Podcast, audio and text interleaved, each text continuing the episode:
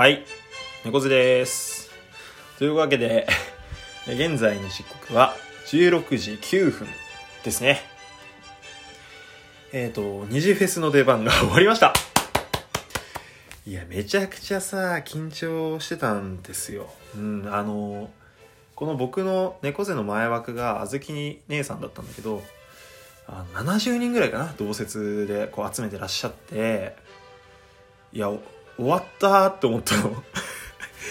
いやそりゃ姉さんはね人気の方だし盛り上げ盛り上げ上手ですしやっべえと思ってそっからバトン引き継ぐのやべえなと思ってたんですよ。そうぶっちゃけ。これやってんなと思って。でなんとか40人かな？40人ぐらい集まってくださったらなと思ったら結果60人近くですか？聞いてくださって。あのーめちゃくちゃ助かりました。いやもうコメントがこうガーって流れてあーねめちゃくちゃ嬉しかったね。いやまあその猫背は、まあ、こういう配信なんだなって改めてねあの自分の、えーラジオトークとしてのこう私のねこの道筋が見えましたね。今年最後にして、えーよかったなというふうに思います。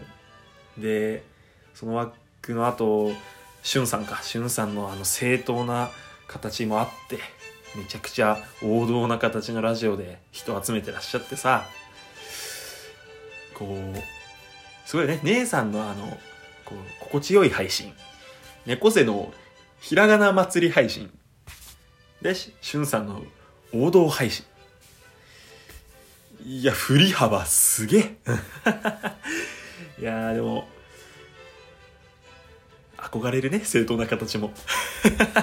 来年はそこもね、あの目指していけたらななんてちょっとちょっとね思いますよ、まあ、またゼの配信もしたいけどね。うん。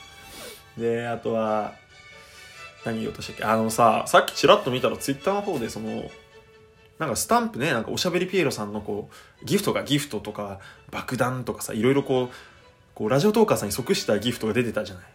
来年の目標はあそこにゼの ゼのギフトを作ってもらうっていう。来年の目標にしましょう。来年の目標はゼです。ゼのギフトを作ってもらうです。いやそうしよう、うん来年来年ねまた続けていきたいね。うん。で今もうだいぶいや伝わってたと思いますよ僕の緊張。今ねもうだいぶもうあもう終わったなーって感じ。もう解き放たれてるからもうもうペラペラ喋っちゃう。うん。そんな大晦日夕方4時です。はい。いやテケラ君のシャウトリスニング問題？もう面白かったね。いや二次フェスだからさもうそれぞれの個性がこう爆発してらっしゃるからまあ俺のが個性かって言われたらいやそれはどうなんだっていうところなんですけどね。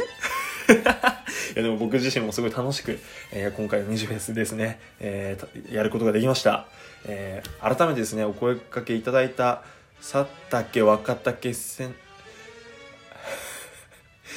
相模若竹センターさんとですねその白玉さんか。白玉さんのお二人に改めて感謝を申し上げるとともにですねあのいろんなこうフライヤー作ってくださった花田さんとかあとは僕の PV 作って作る時に、えー裏で流す BGM を作ってくれた平さんとかね本当いろんな方の協力があってですね僕は二次フェスを、えー楽しませていただけることができました。本当に、えーこの場を借りてですね改めて感謝お伝えできればなと思います。ありがとうございました。